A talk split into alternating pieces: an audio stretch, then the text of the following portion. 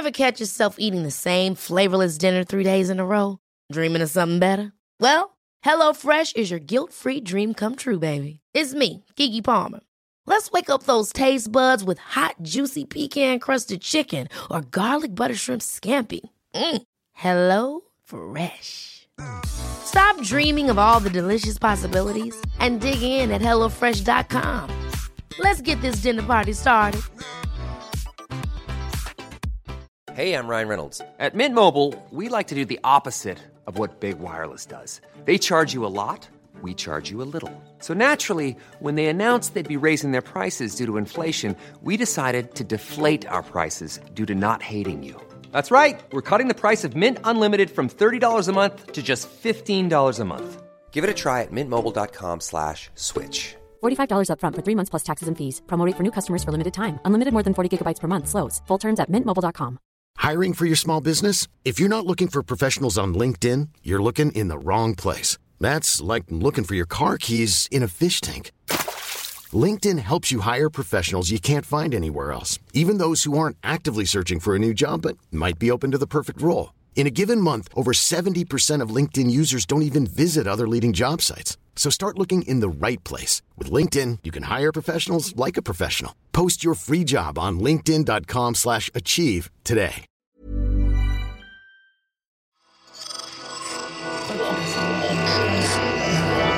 Esse podcast é apresentado por b9.com.br.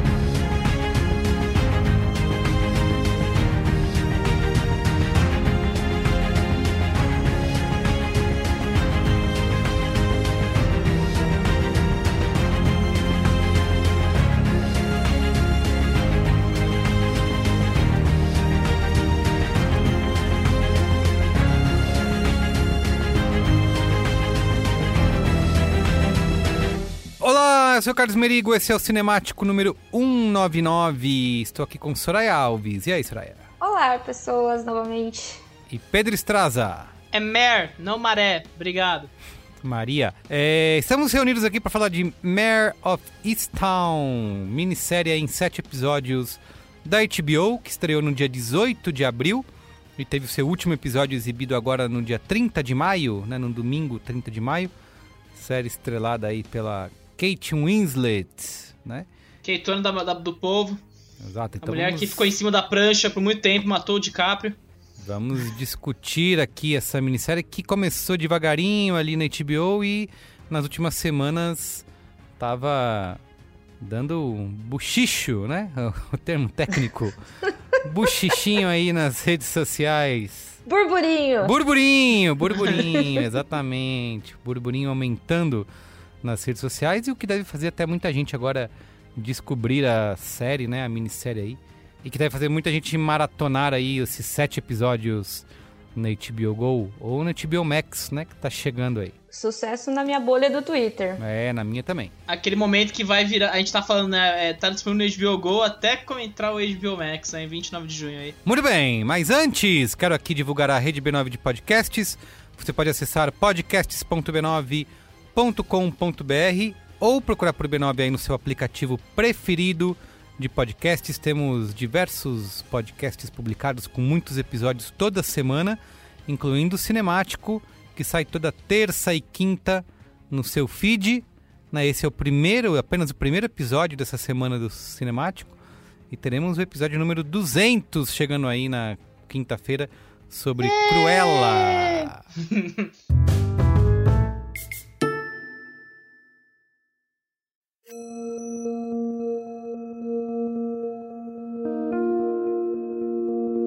Um dos maiores sucessos de podcast no Brasil agora está na sua tela para você ver onde quiser.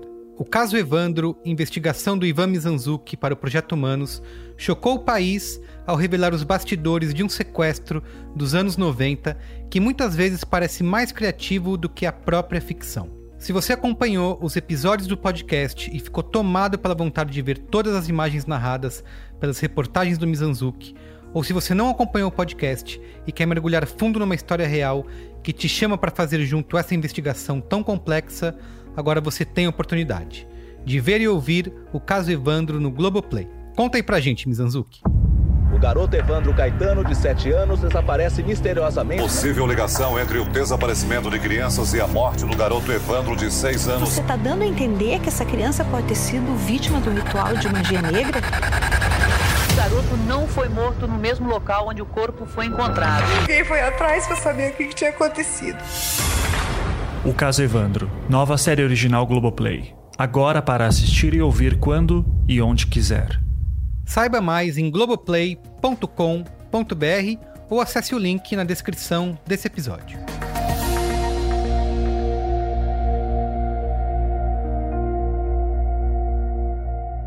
Então é isso, vamos lá falar de Maria. Do bairro? Maria da cidadezinha do Oeste. Bora! I want to thank everyone for joining us to celebrate the proudest moment in East Town sports history. And finally, Miss Lady Hawk herself, Mayor Sheehan!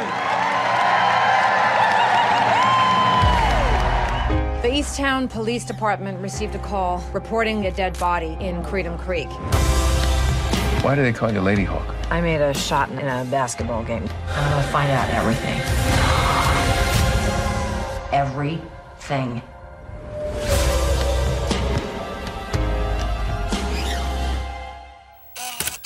Então vai lá, Prestrada, traga aí quem são as pessoas responsáveis, os showrunners de Mayor of Easttown. Bom, a, a história de Mare of Easttown, ela, ela tem um pequeno solavanco aí no meio da produção, mas acho que vamos começar do começo, né? A série realmente é criada pelo Brad Inglesby, aí, que é o criador, showrunner e o autor dos sete roteiros da minissérie, né? Que são sete episódios. É, é um norte-americano de 41 anos e que, por um acaso, é filho de Tom Inglesby, que jogou na NBA entre 73 e 76 pelo Atlanta Hawks. Olha, Olha só quem diria, pessoas Trivia. famosas. Hoje viemos com curiosidades paternais. Isso, parabéns. É, então. Isso faz toda a diferença agora. Não, é fazer. Daqui a pouco vai ter uma conexão que vocês vão ficar meio, uou, wow, isso aconteceu. Mas enfim, me adianto. Porque é o seguinte: o cara é formado na American Film Institute em roteiro. E ele chegou até a lançar um curto em 2006 chamado Honeyfields e ajudou na concepção do Dynamite em 2011, mas o grande momento dele para estourar e começar a ser notado pela indústria vem ali nesse, nesse começo dos anos 10, quando ele Enquanto trabalhava no parque de diversões de Cedar Point, aí, que é um dos parques de diversões mais velhos dos Estados Unidos, acontece até hoje lá, ele bolou um roteiro chamado The Low Dweller, né? E acabou mandando pra Focus Features de zoeira, assim, falou, vamos ver se, se acontece, né? Aquela, aquela busca pelo estrelato em Hollywood. E não é que acabou dando certo, porque algum pouco tempo depois ali a Focus liga de volta para ele e fala assim, cara, o DiCaprio e o Ridley Scott estão interessados no seu projeto e querem fazê-lo. Primeiro, né? Pegou uns carinhas pouco, pouco pica ali para trabalhar, né? Usando aqui o heterotopismo máximo aqui. Mas o projeto é aquilo, né? Hollywood existe em ciclos. De repente, um projeto que parece super disputado, de repente, meio que vai se perdendo no flow da rodada, né? E, a, e o roteiro acabou perdendo o DiCaprio e o Ridley Scott nessa brincadeira, mas virou a base pro que viria a ser tudo por justiça, né?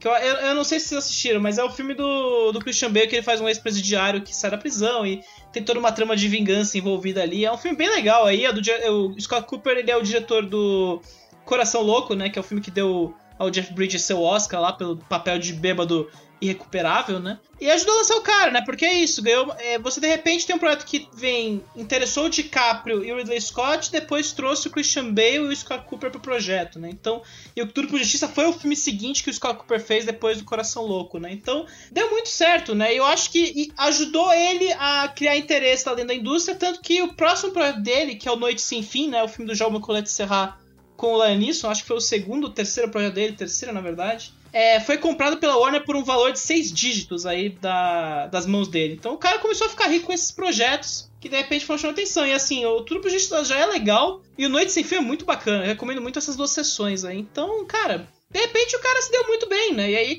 aí começa a trabalhar como proletário de Hollywood ali, né? Então você vê que ele vai escrever em 2018 Mulher Americana, que é um filme que tem produção executiva do Ridley Scott, ou seja, o Ridley Scott não abandonou o cara. E ele ainda vai trabalhar no Your, Our Friend 2019, que é uma adaptação com o Jason Segel e tudo mais, até que em 2020, ano passado, o cara escreve o roteiro de O Caminho de Volta, que eu acho que muitos conhecem aqui como o filme do comeback do Ben Affleck, em que ele faz quem? Quem, Carlos Merigo? Batman.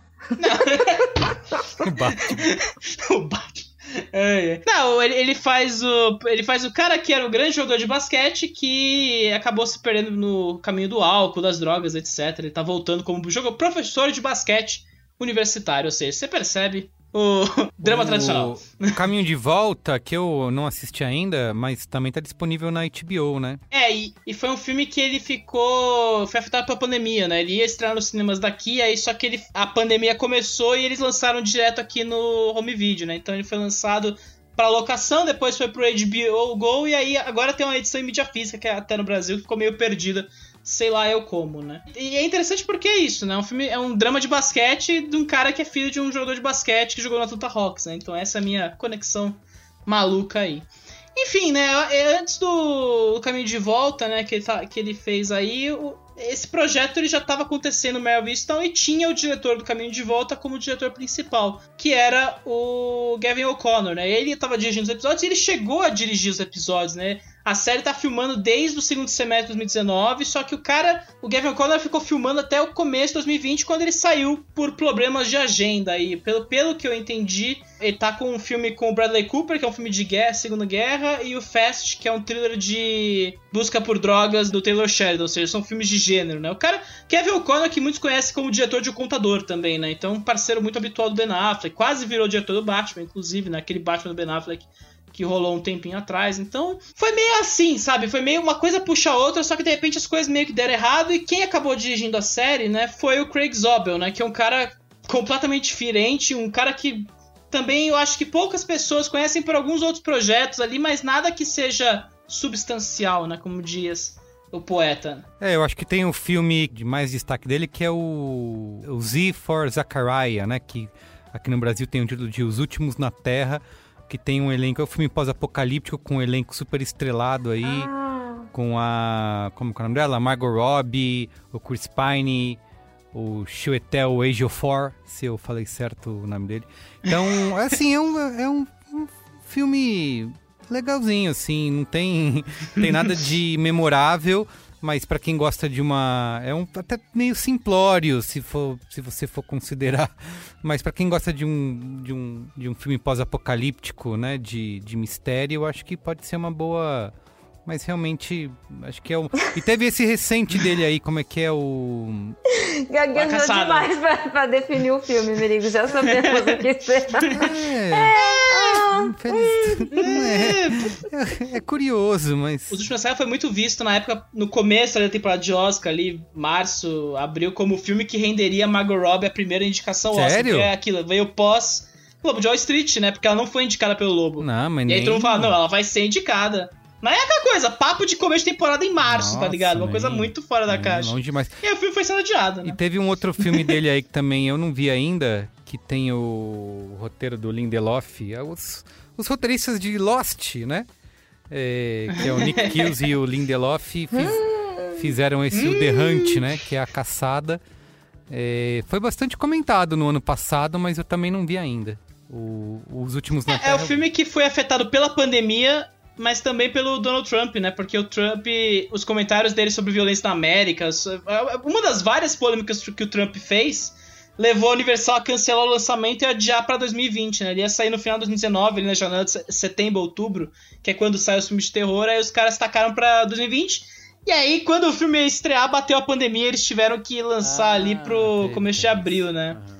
Foi um dos filmes que gerou a polêmica com a MC lá, que eles baniram a Universal por um tempo, etc, né? Então, cara, foi, foi essa treta. Mas é isso, né? Um cara que não até o momento não teve grandes coisas para fazer. Ele até dirigiu episódios de Leftovers, Deuses Americanos, Westworld, mas assim, é claramente um cara que entrou no meio do caminho e de alguma forma conseguiu fazer funcionar a minissérie, né? Então, dito tudo isso, né, a minissérie teve, teve esses vários contratempos, né? Eu acho que é uma, mais uma minissérie afetada pela pandemia, né? A produção teve que parar em março de 2020, voltou em setembro para terminar as filmagens, fazer tudo direitinho, seguindo todos os protocolos, ou como eu gosto de dizer, tomando todos os protocolos aí para fazer acontecer, né? É engraçado ver que é uma série que teve muito envolvendo a Kate Winslet, porque além dela ser produtora executiva e ser a atriz principal da minissérie, foi ela que trouxe a Julianne Nicholson, que é a, a melhor amiga da, Lore, da, Kate né? na série, né? E é uma amiga Lore. de infância. Isso.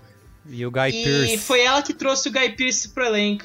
Porque o Guy Pearce é uma história interessante, né? Eu acho que, como muita gente percebeu vendo a série, né? É, fica meio esquisito, porque é um papel muito pequeno.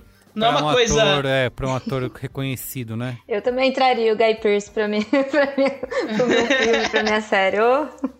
Ele ficou 10 dias confinado com ela, inclusive, pra eles poderem gravar as cenas é. mais românticas. E eles já tinham feito uma série juntos, né? Também da HBO, que eu esqueci o nome. Mildred Pierce, que é o, o Mildred Pierce, exato. Uhum. Então ela foi isso, ele deu um bateu um zap lá para ele, né? Ligou e aí ele apareceu. Porque na mesma época que o Gabriel Connor deixou a minissérie, é... o Ben Miles que ia fazer esse papel que ele, ele fez no fim, também teve que deixar a produção, porque aparentemente ele, ele é um dos boys do The Crown aí. Isso, é o. Que sai com a Margaret, Isso, né? é o primeiro boy da, da Margaret. Exato. Boy da Margaret é muito bom. o primeiro rolê só, errado só, só que, ela, que ela se mete. é, é. Mas enfim, aí a, a Wizard, como ela conhece, era muito amigo do Guy Pearce, é exatamente como ele falou, mandou um zap e falou, bora, bora fazer isso. E o cara acabou topando, assim, e eles até ficaram elogiando, falando, cara, o cara virou o personagem em 30 segundos ali, fez de última hora, e inclusive ele foi anunciado um mês antes da minissérie estrear. Ou seja, é um processo aí super caótico que acabou dando certo, né? Eu, eu, eu, tenho essa impressão. Mas aí depois a gente fala disso depois da sinopse, certo, Merigo? Certo! Soraya. Sinopse. Uma detetive de uma pequena cidade investiga um assassinato local enquanto sua vida desmorona. Muito bom. É, é ótimo que essa sinopse, alguém me perguntou, mas o que, que é essa série aí que estão falando e tal? Aí eu falei, fiz exatamente essa sinopse, né? Basicamente. Você falou, mas de novo, já não tem milhões de histórias assim? Falei, é, tem milhões de histórias assim. Mas a gente vai discutir aqui o que diferencia Mare of Town das outras milhões de histórias assim. É, repercussão da série, né? Como eu falei, gerou esse. Começou ali tímida, né? Na na HBO, um episódio por semana. O único chamativo era Kent Winslet, mas aos pouquinhos ela foi ganhando esse burburinho aí nas redes sociais. E a avaliação da série também está ótima, né? No Letterboxd a média é 4.2, no Rotten Tomatoes 92% da crítica aprova versus 93% Caraca. do público, então bem próximo aí, só 1% de diferença. E no Metacritic 82 de 100. É, não temos, além desses dados, né, ouvi dizer, ouvi falar, né, de, dos nossos testemunhos, não, não, temos realmente dados analíticos e números para comprovar a nossa tese, certo, Pedro Estrada?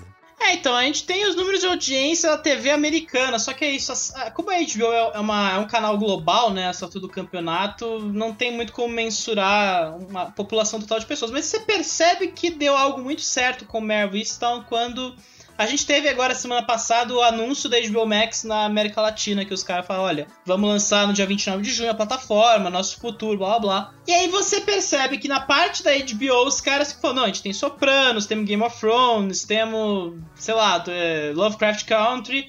E aí, na, na aquele último, né, assinatura para falar: nós temos dois pacotes, eles mandaram: ó, nosso mais recente sucesso, Melvistão, ou seja virou uma série tão boa e tão grande, né? E ainda mais porque vem de um período meio tosco aí da HBO. Esse começo de ano foi bem fraco pra HBO se parar pra pensar, né? Não teve uma grande produção além do Mare. Entre safra. Exato, é, porque é, é os bolsões de ar da pandemia, né? Você ficou um tempo sem filmar não tem série para lançar. E as coisas começam a desmontar Achei um pouquinho. Finíssimo, né? finíssimo. Bolsões de ar da pandemia eu quero usar no meu próximo texto.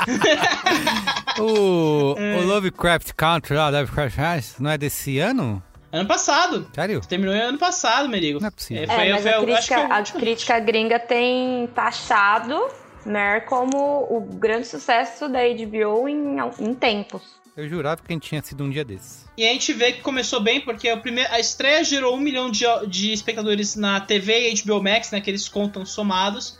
E as coisas foram evoluindo até que nas últimas duas semanas pré-finale, né? Então o quinto e o sexto episódio, a série tava batendo 1,9 milhão só na TV americana, ou seja, o negócio tava muito alto. É um pouquinho de gente assistindo, né? É, um pouquinho. Mas, ó, é... vale dizer que a procura foi tão alta pelo Easttown que nesse domingo do finale o servidor do HBO Max deu um pau aí geral. Olha. Que a galera não tava conseguindo dar play no episódio. Ou seja, a procura é tão grande que até pode dizer que tem estabilidade externa, mas com certeza a procura da galera por um episódio específico gerou efeito BBB no Globoplay, né? Então. Não, isso aí é Game of Thrones, né? Game of Exato. Game of servidor da Thrones. HBO dando pau? Quando? Jamais. Nossa, Nossa, novo nem parece, que tem, nem, nem parece que eles têm um serviço de streaming que dá problema toda semana, né? Muito bem, então vamos lá. Vamos falar aqui o que, que achamos da minissérie desses sete episódios, começando por Soraya Alves. E aí, Soraya? Conta aí pra gente. Bom, eu já quero pedir desculpas pros nossos ouvintes, porque mais uma vez eu não assisti a série da forma correta. Tudo bem que cada um assiste do jeito que quer, mas essa é uma série que saiu um episódio por semana. Então, na teoria, seria bom ter assistido um episódio por semana. Mas eu maratonei no domingo. É, já tinha visto o burburinho todo na internet, amigos comentando que estavam gostando e tudo mais. E tinha me planejado para assistir os seis episódios no domingo e deixar o último para hoje, segunda-feira, antes da gente gravar. Porque eu gosto da emoção, eu gosto de vir assim. Quente. quente, Acabei de ver, já vou falar. Mas não consegui, né? Porque assim, queria saber o que aconteceu. Então, eu tenho uma vibe meio vó atualizada, sabe? Vó que era fã de Gil Gomes. É a nossa versão atualizada de gente que gosta de thriller policial. Eu adoro. Só que eu acho que é meio que esses comentários que o Merigo falou. A gente já viu bastante, né? Quando a gente pega uma sinopse dessa, mas é mais um detetive atormentado, tá, legal. Mas eu me surpreendi muito com a série, porque ela tem todo esse fundo do thriller policial, a gente quer saber quem cometeu os crimes, o que aconteceu e ver o final dessa investigação. Mas ela tem um profundo, ela tem um quê profundo dos personagens, não só da Kate Winslet, que é a protagonista, mas das mulheres envolvidas na vida dela, que é muito delicado e é muito legal e é muito original. Porque geralmente a gente vai ver é, aprofundamentos no investigador, sim, de um thriller policial. Inclusive, eu assistindo comparei muito com The Sinner, da Netflix. Porque os dois detetives tão, têm esse posicionamento de serem muito problemáticos na sua vida pessoal e acabam se entregando de corpo, alma e, nossa, né, quase a vida inteira para desvendar os crimes que eles estão trabalhando. Mas eu acho que é muito mais bem construído em Mare of Easttown. A forma como a gente não tem uma, um grande aprofundamento no, em vítimas ou nos acusados, responsáveis, enfim, ao longo da série, para mim é um diferencial, porque a série sempre cai em dissecar a vida da vítima, em ficar nas questões psicológicas das vítimas ou dos responsáveis, e a gente não tem isso, para mim foi ótimo, porque o destaque é ela, é a vida dela, é a vida dela que tá desmoronando e todos os entrelaces disso. Gosto de todos os personagens que são apresentados, acho que todos são apresentados muito na medida, quando tem que ser o que aprofunda, aprofunda, o que não precisa, não precisa, mesmo que sejam personagens importantes lá no final. Não tenho nada contra o fim, que pode ser polêmico, né? Porque nos spoilers a gente entra nessa questão, mas não tenho nada contra, inclusive acho totalmente crível. E eu gosto de quando me dão uma resolução crível para coisas, para suspenses policiais. Falar da atuação da Kate Winslet é chover molhado, mas fiz questão de exaltar ela no título da minha crítica no B9, porque mulheres devem ser exaltadas. Enfim, assim, eu me surpreendi. Eu acho que eu tava esperando mais um thriller policial bacana, com uma boa atuação. Só que eu me envolvi mesmo, assim, de putz, que bacana, tô vendo um negócio no estilo que eu consumo muito e é diferente, tá me surpreendendo. Quer, me pegou, quero ver o final. Então, só elogios. Sim, é, concordo bastante, assim, porque é, essa é um. como falei, uma história que a gente já viu milhões de vezes, né? E a gente está até acostumado já com essas convenções e a gente consegue ir prevendo, né? Cada um dos passos ali que aquilo vai tomar. A gente mesmo, é, é, eu já comentei vários, até no Braincast no Qual é a Boa, né? Também sou fã de, do, do gênero, né? De, de thriller policial. É, e até de personagem, né? Como você falou, Soraya, né? Que é, é nós temos aqui, a, no caso de a gente viu muitas séries que são os detetives, né? Que estão sempre na ressaca, né? E se mergulham no trabalho para resolver e por trás daquilo tem um bom coração. Aqui a gente tem essa mulher traumatizada pela vida, né? E que vai mergulhar aí no trabalho para esquecer os seus problemas familiares. Então, é, a gente tem esses beats aí, né? Muito bem desenhados, mas eu acho que a série tem é, um incrível senso de lugar, né, de espaço, de ambientação e que consegue transcender aí essa familiaridade que a gente já tem é, com o gênero, né? Acaba pegando bastante boas lições aí de, de um de um terreno já bem congestionado por outras tantas produções do tipo e consegue ter um, um, um, tratar de temas que são mais importantes do que o próprio mistério central. Né? Eu acho que o, o próprio final a senhora falou que é controverso, eu não vi é, muitas opiniões de gente que não gostou, assim, mas eu entendo que é, esse prometido twist, né, que a gente espera, é, ele vem, né, inclusive a gente até é enganado, porque a gente acha que ele vem em algum momento e ele ainda falta bastante tempo para ele realmente acontecer. É, só que isso importa menos, né? Porque eu acho que a própria personagem da Mary e os temas ali eles são mais é, é, importantes para oferecer para a gente um fechamento com um poder emocional real, né? E eu acho que a série faz isso com bastante elegância, né? Eu também concordo que é chover no molhado, porque tudo é muito bem ancorado pela atuação da Kate Winslet, e não só por ela, mas como por vários personagens, principalmente as personagens femininas, né? Principalmente todas as mulheres dessa da, da série merecem um destaque.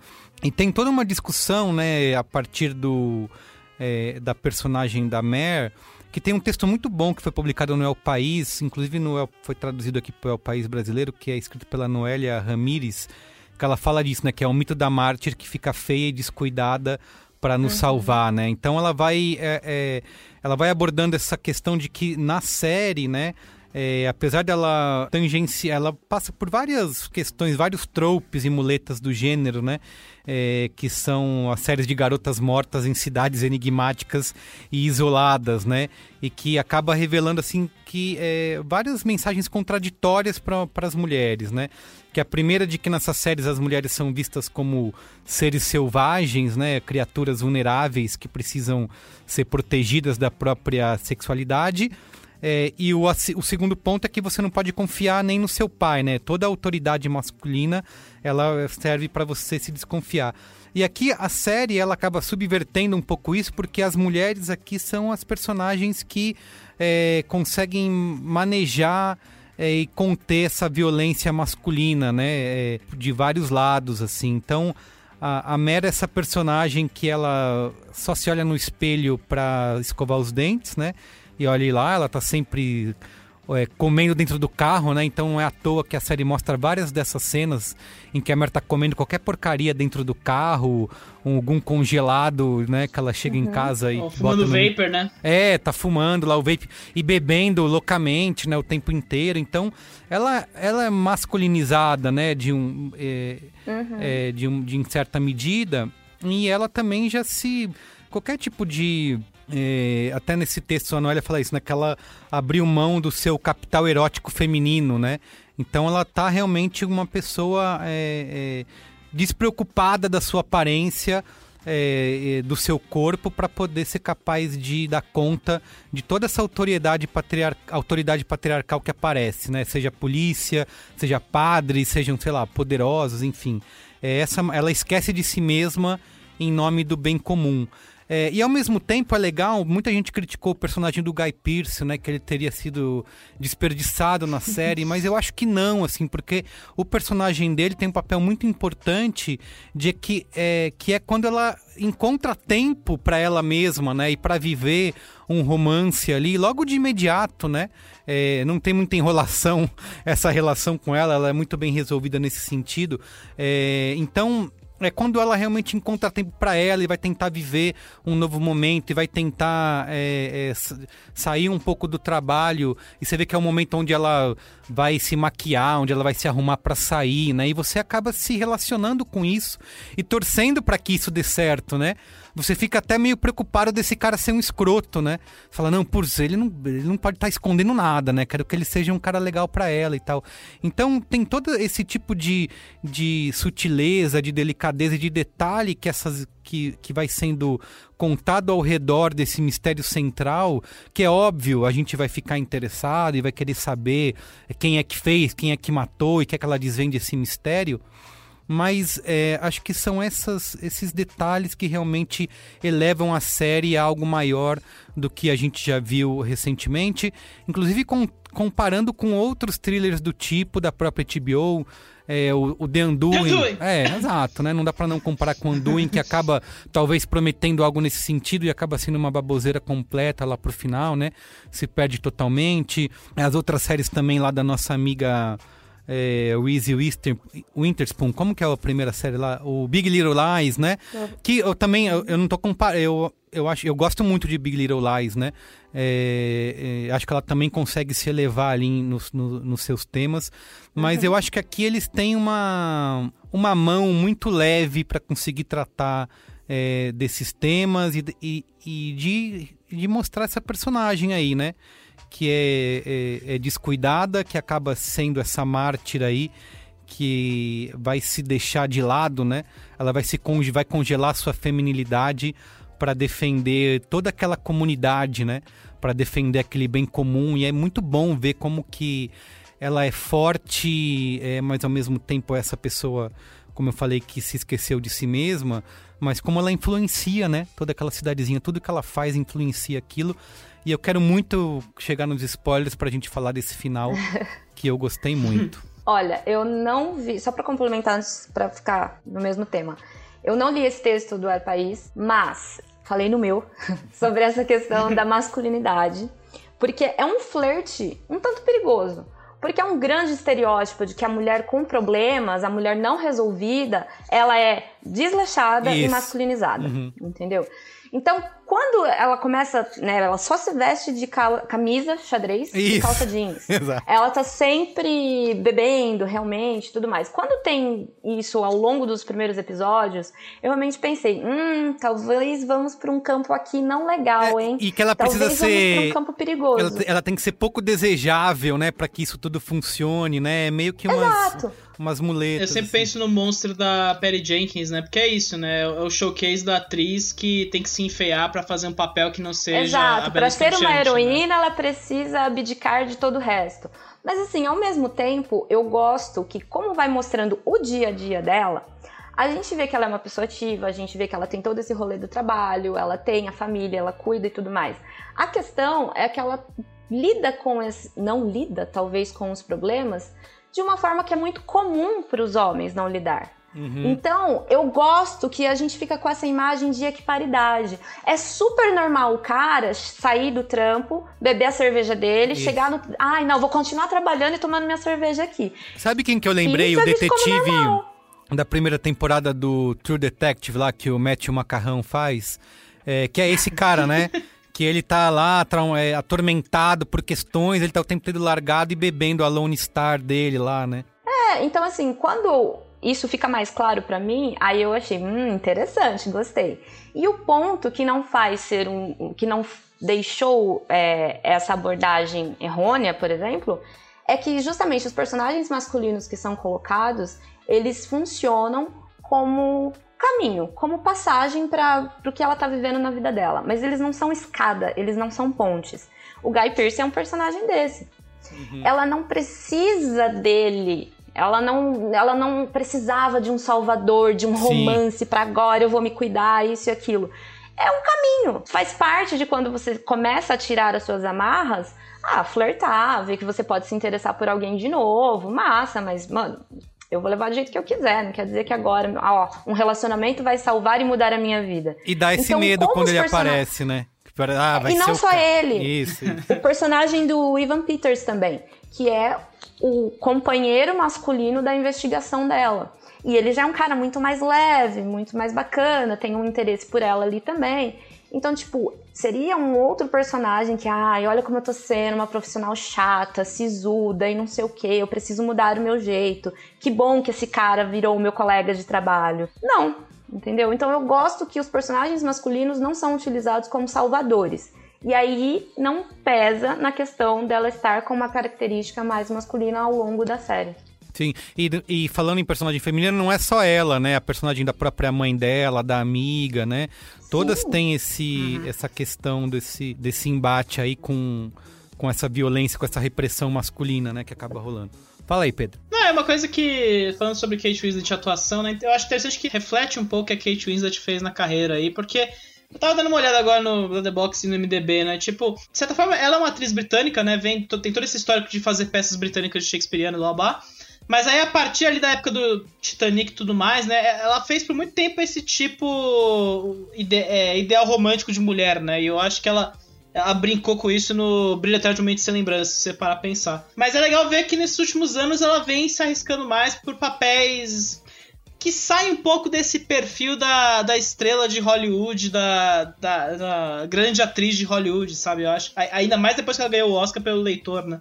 Porque você vê, todos os filmes que ela foi indicada até, até ganhar era uma coisa meio assim, né? Tipo, é, brincar com o ideal de beleza, etc. E a única indicação que ela teve depois disso foi pelo Steve Jobs, que ela faz a secretária do Steve Jobs, né? Então já vê um pouco do, do limite da, da separação do tipo de papel que ela fazia o papel que ela tem buscado fazer, sabe? Então é, eu, eu gosto de ver esse lado da, da Kate, assim, e é legal porque é uma atriz que fica se testando de certa forma. Eu não, eu eu não sei se ela achou um conforto nesse tipo de papel, mas é, é ela como escapa um pouco pela tangente do que a gente já meio que fica vendo aí. Eu acho que o caso mais conhecido aí dos últimos anos é a Renée Zellweger fazendo o papel de Jude, né? Que aí já é uma coisa meio é, ressaca de toda essa cultura de celebridade, sabe? Então tem um pouco desse lado. Mas é, é- todo esse desvio que eu tô fazendo aqui é só pra.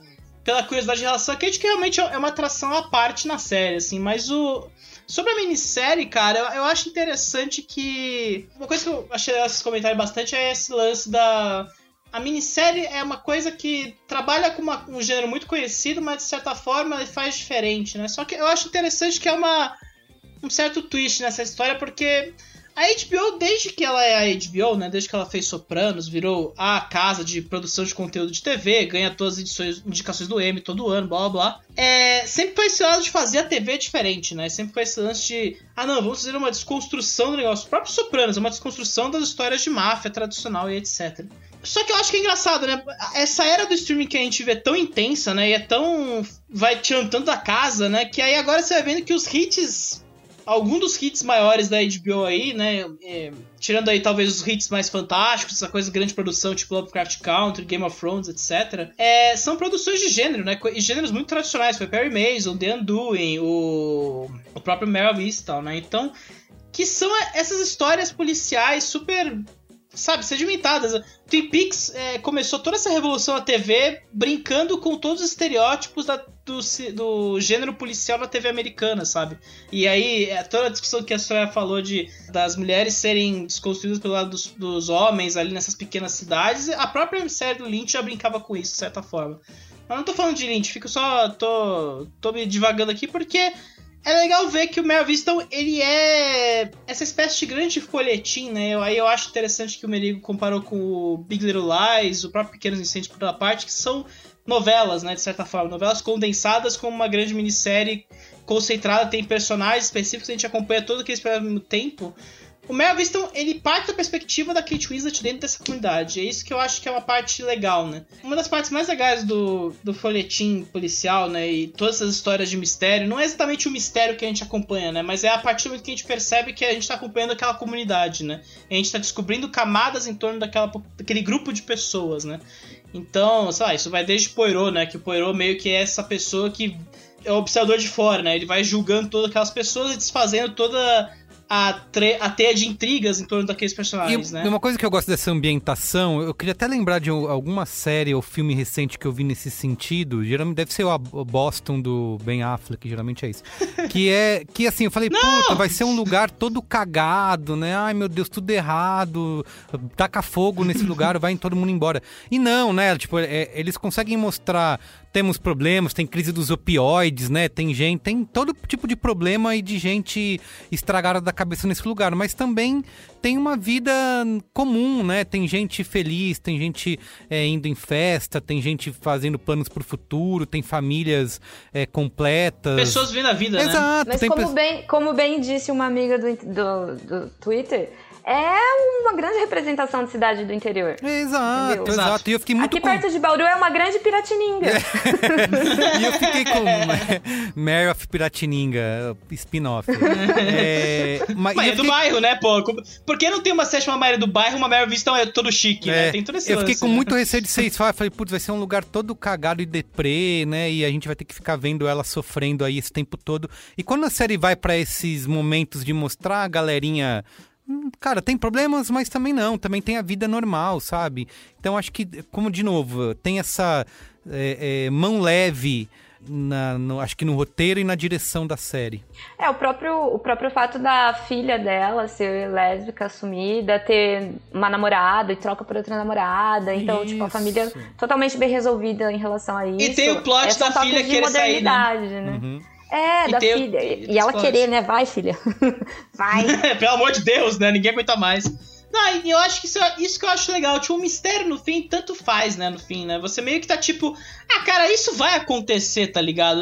Não é, é uma forma de ficar engajado na história e querer voltar pra série toda semana. Faz, assim, isso, é, é, isso que eu ia dizer. Ó, o que, que eu acho que tem? É, tem? Tem alguns mistérios durante a série. Tem um que é resolvido no meio da série. Você fala, ah, eu achei que isso aqui ia ser levado até o fim, não é? Então, vá, resolveu passou. Tem, tem aí tem o um mistério central, que né, é o da sinopse da série, da, da, da, primeira da morte da garota, que vai se levar até o fim do. até o último episódio. Mas tem um grande impacto né, nela na vida dela e da cidade e as decisões que ela toma tem toda a diferença, sabe? Mas não é, é isso. Não é qualquer coisa. Mas essa parte que eu tô falando, não é a revelação de quem matou que interessa. É você perceber os efeitos daquele mistério perfeito, na comunidade. Perfeito. Isso que eu isso acho aí, legal. Isso aí. Então, e, eu acho que isso é muito parte do que o Brad Inglesby faz, assim. E eu a, a, admito aqui que eu confesso que enquanto eu fazia pesquisa de pauta, foi meio bizarro perceber esses projetos que ele vem fazendo, porque, cara, tudo por justiça tem um pouco disso. Noite Sem Fim tem muito disso. Você tirar, fazer um twist é, voltado pro lado dos personagens e ao mesmo tempo inspirado na cidade de Nova York. E o próprio Caminho de Volta, cara, que é um filme que eu, assim, na época que eu vi, eu achei meio mais ou menos. É como o Merigo bem definiu aquelas bosta que o Ben Affleck, ben Affleck faz aí, tem, tem um pouco desse tom.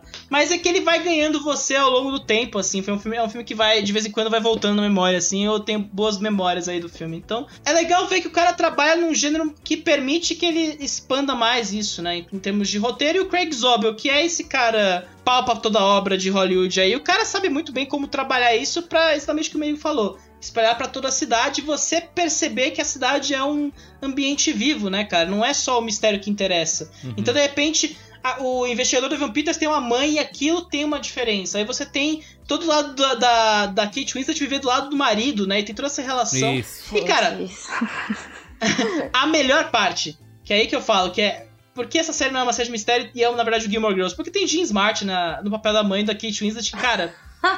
é maravilhoso. Essa mulher é uma maravilha de pessoa. É, e é muito legal ver ela num papel que é tão. Assim, ela não, fa não faz diferença pro andamento do mistério. Ela não tem nenhuma importância. Assim como o Grey Pierce. Mas é, a maneira como ela se relaciona com a Kate Winslet e ela, e ela, de certa forma, dimensiona o drama da Kate Winslet pra dentro da casa. E aí e ainda ela é uma personagem toda extravagante, ela joga Fruit Ninja, ela esconde é. o Hagen no, no saco de ervilha, sabe? É. Manhattan todo dia, quase. É. Exato, cara. E aí eu acho que eu entendo quem no Twitter falou, cara, eu não sei se meu animal espiritual nessa série é a Kate Winslet, que é a, a investigadora de saco cheio, ou é a Jean Smart, que simplesmente desistiu da vida e fica bebendo martini o dia inteiro em casa e jogando Fruit Ninja, sabe? Então, É uma boa série, cara. Não é nada novo, mas é muito bacana ver o, todas essas, essas bolas que ele fica girando, sabe? Eu gosto bem Eu disso. gosto bastante dessa questão da solidariedade e cumplicidade feminina que a gente falou, mas eu gosto também dessa ideia de resiliência que tem que todo mundo ter. E que, cara, quando não é algo orgânico, quando não é natural, tem um efeito tão negativo quanto uma positividade tóxica. Porque a personagem da Kate Winslet, ela tem para a comunidade muita resiliência.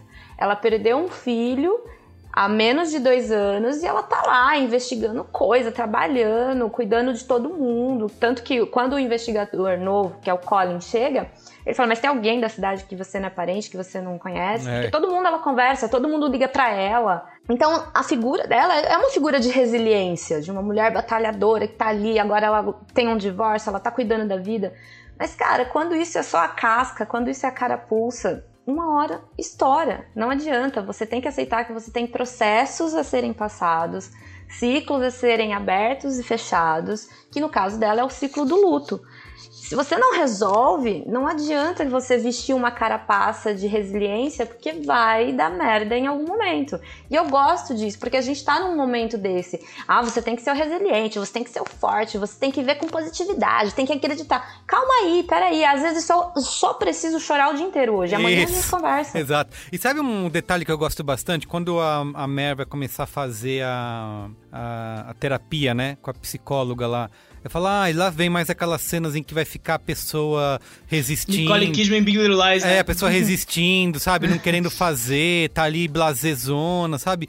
Quando você vê que ela realmente não se entrega assim de, de cara, sabe? Mas ela. Não, tá bom, eu vou tentar, vou, vou ver aqui. Vou, eu tô aqui porque eu sou obrigada, mas eu vou falar algumas coisas pra você e vou tentar. É, é, e vou levar isso de coração aberto. Então, é- esse tipo de diferença, né, em lidar com essas coisas que a gente já viu tanto, eu acho que é o que acaba me cativando, assim, sabe? E acaba fazendo você gostar muito dela, né, como essa personagem, né? É porque, assim, não era uma personagem exatamente pra ser gostada. Ela é azeda, ela é Isso, amarga, ranzinza, ela é. tá na bad. Ela não E trata você exatamente acha que é pra gostar de um personagem assim, Soraya? Você acha que é pra gostar de um personagem assim? Você tá me falando pra mim que gostou de da personagem porque ela era azeda e insuportável não Mas a aguenta mais, sabe? gosta.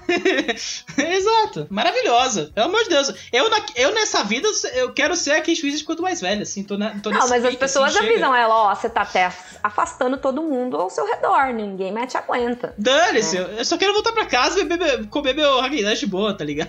Eu não vi problema É. nenhum na quantidade de álcool que ela consome, gostaria de dizer. Também não. Não vi É, não problema tá certo, nenhum em ela exato. beber trabalhando, que eu faço isso quase todo dia. Exato. Ei. Revelações. é, spoilers? Spoilers, bora pros spoilers. Spoilers! Spoilers! Avada Kedavra. I am your father. A boy's best friend is his mother. What's in the fucking box? I see dead people. Damn you all to hell! Rosebud. Silent Green is people!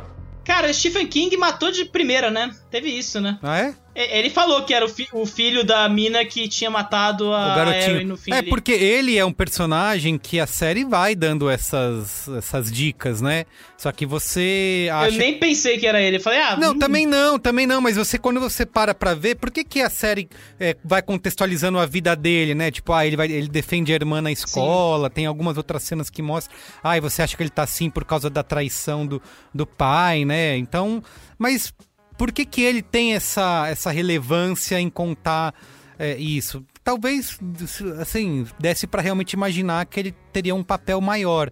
Mas o que eu, eu acho que a série acaba é, te enganando, digamos assim, é. Primeiro eu achava que aquela coisa do serial killer lá, do cara que tava raptando as garotas, ia durar até o fim. Não, ela já encontrou lá no meio do episódio a grande. é, é, é, surpresa que matam o Mercúrio, Ai. né, lá no, nesse episódio. Fala, caramba, Cara, não, mataram vamos parar, vamos parar, para tudo. Precisamos falar de- dessa, desse episódio que, assim, você tá num ritmo lá, beleza, nada dando certo. E vem de um episódio que tá cheio de gordura, né? Porque tem todo aquele lance da, da, da mãe da, da primeira garota desaparecida. que ela acha que, tá, que pegou uma dica lá e vai conseguir pegar a filha de volta. No fim, era só o drogadinho Ah, é. querendo dinheiro pra droga, né? Drogadinho, desculpa, a pessoa viciada em drogas, etc. Peço desculpas pela, pelo exagero. Mas aí, cara, esse episódio tá sendo um outro tom, assim, completamente ameno. O Evan Peters triste que, que a Kate não quer ele, etc. E aí vem os 15 minutos que você fica, caralho, da onde Ah, é aconteceu mesmo. essa sequência de eventos, Gente, tá eu ligado? amei tanto esse personagem do Ivan Peters. Eu, eu- eu gostei, ele dá uma leveza, É, ele é um é. ótimo contraponto ali no dia dela, no dia a dia dela. Porque imagina, né, essa investigação pesada, a pessoa já não é legal e, e é treta atrás de treta, e ele é um contraponto Isso. bacana. E outra coisa legal dessa relação é é o que quando ele né, entra, é, você fica assim, ah, lá vai ela, vai tratar ele super mal, vai ser uma escrota e não. E assim, óbvio que ela não é um amor de pessoa com ele, mas ela, de uma certa maneira, acaba respeitando ali ele, sabe? Sim. Assim, deixando ele, não, ouvindo o cara, querendo saber, né? Então, de novo, acho que é nesses detalhes aí que a série se eleva, sabe? Exato. De novo, ele não é um salvador, porque até É. o próprio plot dele, né? De tipo assim, então, né, deixa eu contar, eu nem sou responsável pelo, pela resolução do outro caso lá da cidade vizinha, que me acharam foda por causa disso e me mandaram aqui. Na verdade, eu dei sorte. Foi um outro cara, um detetive particular, acabou morrendo, deixando uns papel ali pra mim, e eu acabei resolvendo o caso, mas não fui eu que descobri. E isso é importante, porque ela tem uma puta síndrome da impostora. Ela fala na terapia, né? Que ela não se vê assim importante, foda, competente, que foi colocada muita expectativa nela depois do rolê do basquete. Ah, é. não- é muito ruim quando as pessoas, quando você faz uma coisa bacana e grande na vida, porque aí as pessoas acham que você sempre vai fazer uma coisa bacana e grande. Só que você é só mais uma pessoa, pode ter sido só aquilo na sua vida. E então ela não se vê, ela não se vê nem como uma boa profissional, embora ela seja muito boa. E o fato dele falar isso é importante nesse caso, por isso que eu falo que eles são, os caras são bons personagens de caminho, né? Isso. Porque ela fala assim, olha, é verdade, olha lá, o cara nem é tudo isso, velho. Não, e é mais uma bola que é, que é mais uma dessas bolas que o Inglesby faz girar na série, né? Porque é isso, o, o, o Ivan Peters na série ele é o equivalente do, do investigador de, de fora, que é uma, uma espécie de figura moralizante sobre todos, né? Porque ele é o observador de fora, ele chega e todas aquelas relações são postas em xeque, porque alguém que nunca esteve envolvido naquela comunidade percebendo tudo de fora, né? É o Poirot no- nos, nos livros da Agatha Christie, é o, o Cooper no Twin Peaks, é toda essa relação de fora. De repente você percebe que o cara tem um outro drama e a mãe mora na região ali, então é, essas coisas vão sendo geradas. De repente o cara morre da maneira mais. Que eu fiquei, caralho, Ai, eu morreu! a morte. Eu tiro meia estrela por causa, Por causa dessa morte morte, entendeu? E porque tudo nesse episódio, que é a morte, é resolvido muito rápido, na verdade, né? Uhum. Porque assim, a gente tem um- um- um- uma grande ali tensão para ser resolvida em relação ao rapto dessas garotas. A gente descobre que as duas estão é, vivas, em cárcere ali pelo cara, e a gente não sabe nada desse cara. Tá? A gente sabe que ele é um Sim. cara que marca encontros com meninas prostitutas e que tá sumindo com elas. Nosso tipo de é psicopata, né? É é só isso mesmo. Não tem, né, um desenvolvimento depois que ele é preso, tá? É- Era só isso mesmo.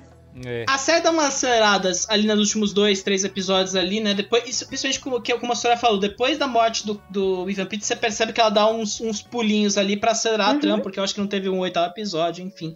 E aí você percebe que as coisas. É tipo, é, a- o negócio da morte do Ivan Peters é resolvido no Beach Slap que a mãe dá na Kate Winslet ali, né? Que é um momento maravilhoso também. É, mas que série. retrata um outro momento dela tentando fazer essa. fazendo concessões pra. pra, pra aquela vida que ela tá levando, né? Super fechada ali. E, e tentando fazer as pazes com aquele mundo, né? Que é isso que vai ser na- no- o grande. o grande final da série, né? Quando ela precisa tomar essa decisão aí. E aí é, acho que se destaca muito a atuação dela, porque ela não fala nenhuma palavra, né? Quando ela faz essa descoberta, né? De que foi o menino. E nessas cenas que mostra ela tentando, ela é, pensando no que, que ela vai fazer, né? Porque ela poderia talvez deixar tudo como tava, né? O, o pai já estava preso. Né, e deixar esse menino não ser é, não ser um outro, não, não ter que ser preso nem nada e nem passar por tudo aquilo.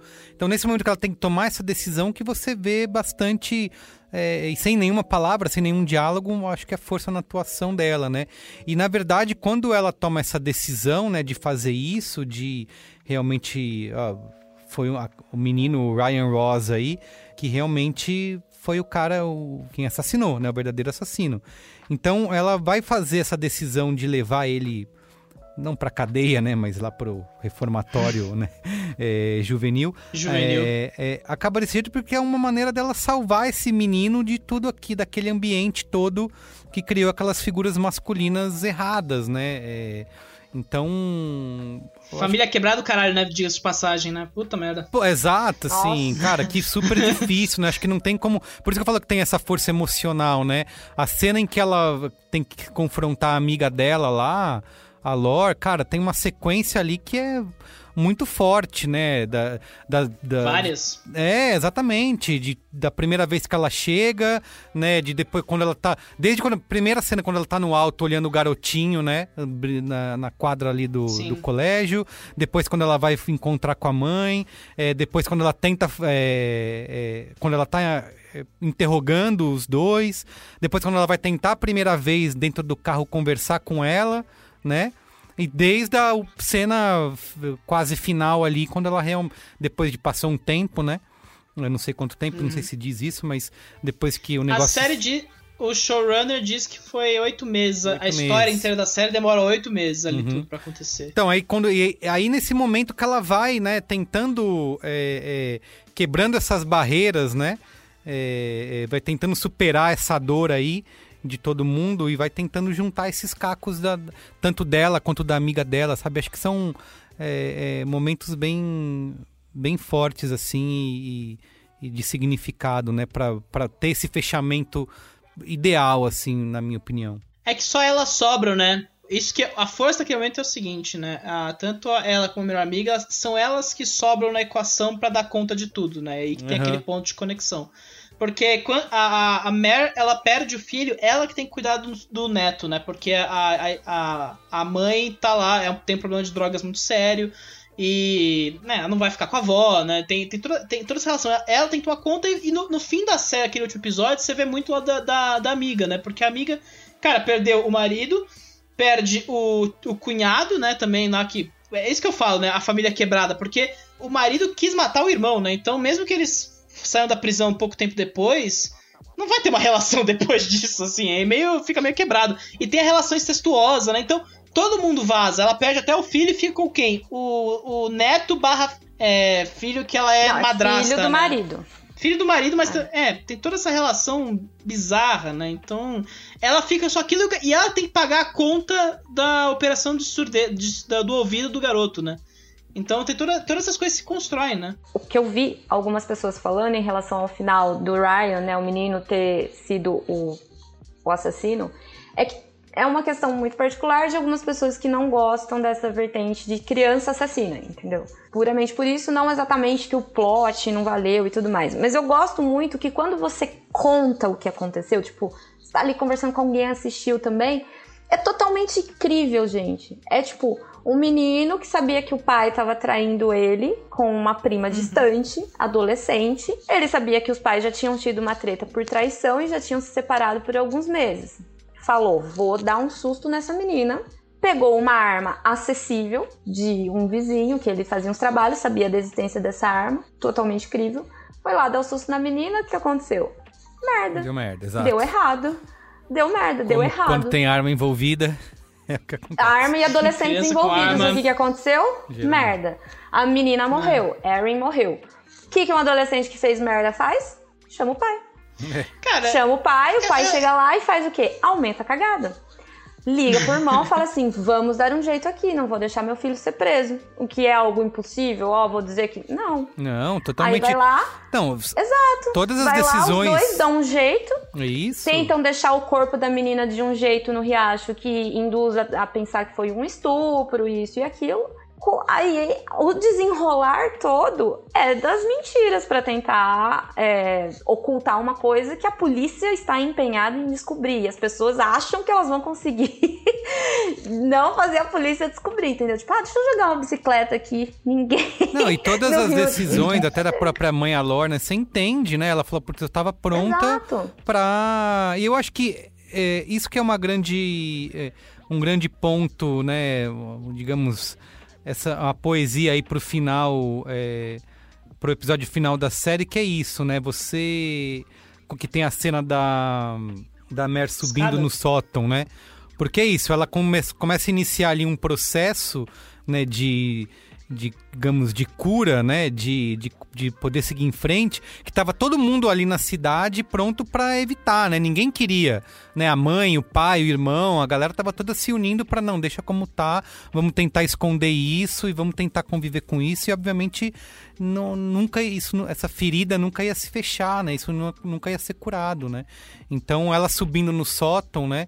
Meio que representa esse processo aí. E por isso que é bacana a questão da cumplicidade, porque ela finalmente entendeu que ela precisava de uma questão de aceitação da morte do filho, passar por aquele luto e de auto perdão. Se ela não vai até o final, se ela descobre, foi Ryan, vou deixar como tá, ela volta para esse ciclo de não se perdoar e de não aceitar o que aconteceu em outra situação, porque não é só o luto que causa isso. Então, tipo, beleza, eu resolvi, eu entendi, eu vou fazer o que eu tenho que fazer.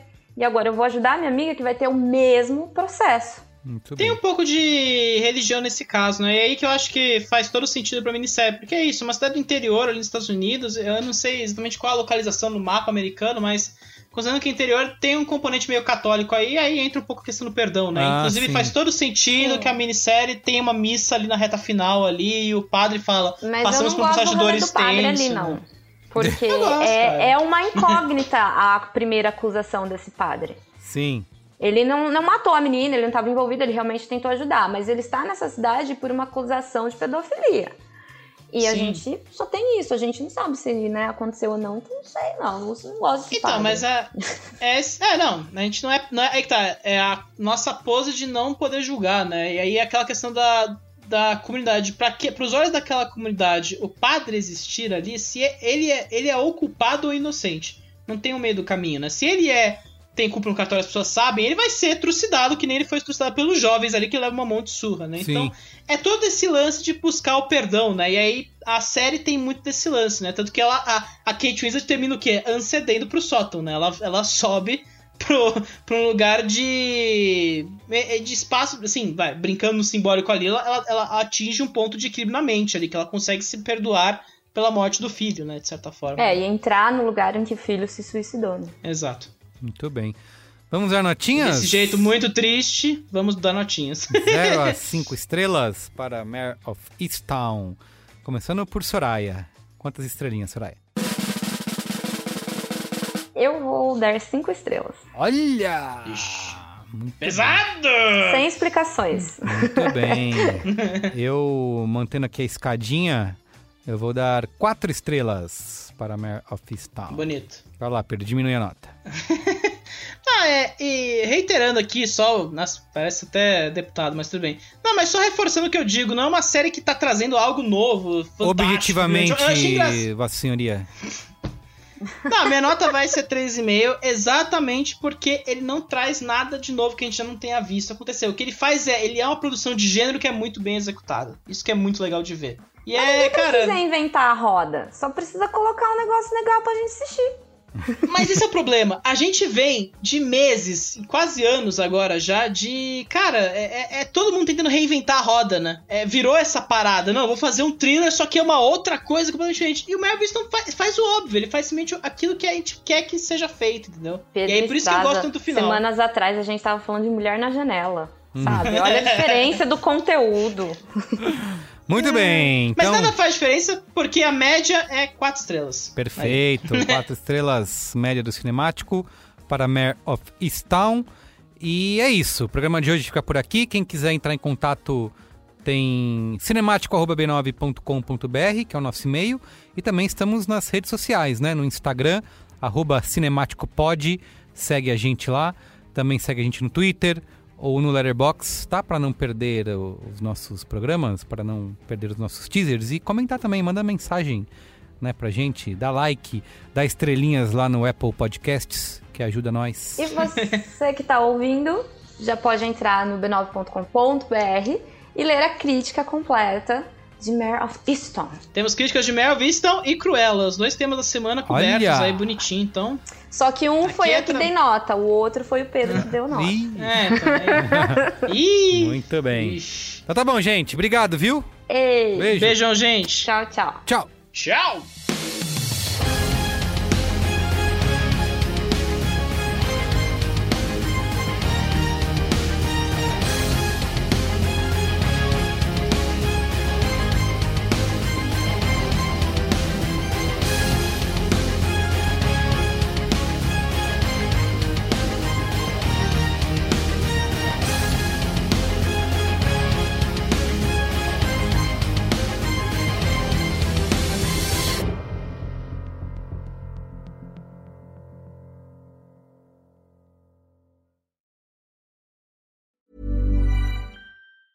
Planning for your next trip? Elevate your travel style with Quince. Quince has all the jet setting essentials you'll want for your next getaway, like European linen, premium luggage options, buttery soft Italian leather bags, and so much more. And it's all priced at 50 to 80% less than similar brands. Plus, Quince only works with factories that use safe and ethical manufacturing practices. Pack your bags with high-quality essentials you'll be wearing for vacations to come with Quince. Go to quince.com slash trip for free shipping and 365-day returns. Hi, I'm Daniel, founder of Pretty Litter. Cats and cat owners deserve better than any old fashioned litter. That's why I teamed up with scientists and veterinarians to create Pretty Litter. Its innovative crystal formula has superior odor control and weighs up to 80% less than clay litter. Pretty Litter even monitors health by changing colors to help detect early signs of potential illness. It's the world's smartest kitty litter. Go to prettylitter.com and use code ACAST for 20% off your first order and a free cat toy. Terms and conditions apply. See site for details. Hold up. What was that? Boring. No flavor. That was as bad as those leftovers you ate all week. Kiki Palmer here, and it's time to say hello to something fresh and guilt-free. Hello Fresh. Jazz up dinner with pecan-crusted chicken or garlic butter shrimp scampi. Now that's music to my mouth. Hello Fresh. Let's get this dinner party started. Discover all the delicious possibilities at hellofresh.com.